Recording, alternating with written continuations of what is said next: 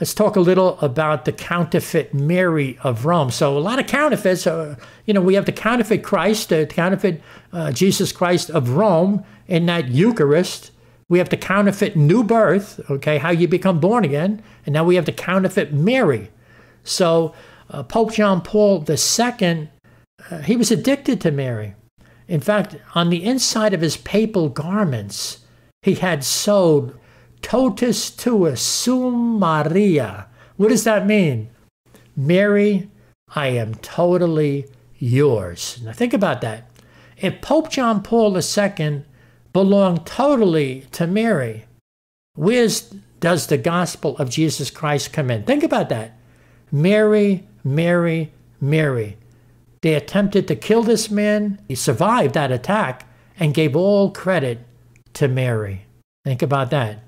So, uh, Pope Francis, he's another one addicted to Mary.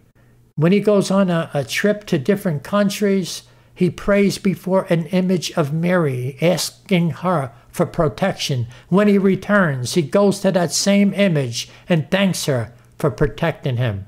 So the counterfeit Holy Father has seduced millions. Oh, yes. And he consecrated the whole world recently to Mary. And wherever he goes, he's always consecrating uh, countries to Mary. Mary, Mary, Mary. This is from an article from John L. Allen. This is what he said in his homily on Thursday. Francis said that Jesus cannot be understood without his mother. At one point, the Pope also introduced an impromptu Marian devotion, inviting the assembly in St. Peter's Basilica to rise, face the statue of Mary, and repeat three times Mary, Mother of God. The Pope recalled that at the 5th century Council of Ephesus, a crowd actually shouted that phrase at the gathered bishops while waving clubs at them threatening violence if they didn't formally proclaim Mary as the Mother of God. This time, Francis jokingly invited people to make the chant without clubs. He led the crowd in St. Peter's Square in the same chant during his Angelus address. Can you imagine this?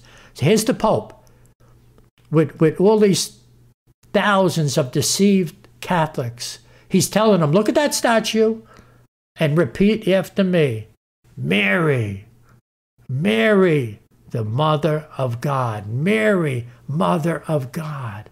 Mary, Mother of God. Only one problem, folks.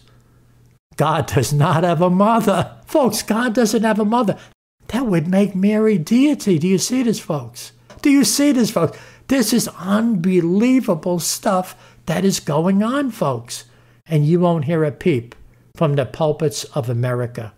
Oh, yes, you know, uh, what the Pope needs to do is read Acts uh, 19, verses 23 to 28, and you can read about uh, the time when all the people uh, were, were crying out to Diana, you know, great is Diana of the Ephesians. And it, that passage dealt with Demetrius, a silversmith, which made silver shrines. So, you know, what happened, they, they were preaching against this and Paul was speaking against this, and now the people uh, were upset. So you got these people making money, and they knew that their craft was in danger, and um, started talking about the great goddess Diana. So this is what it is, folks. Think about the statues of Mary, all, all the idolatry. Think about the millions, billions of dollars that are made over the centuries with all these idols. It's demonic, folks, from the pit of hell. Here's another statement made by the present Pope Francis, this was in uh, May of uh, 2015. It says, visiting Naples in March, Pope Francis told priests, nuns, and seminarians that one way to make sure Jesus is the center of their lives is to ask his mother to take you to him.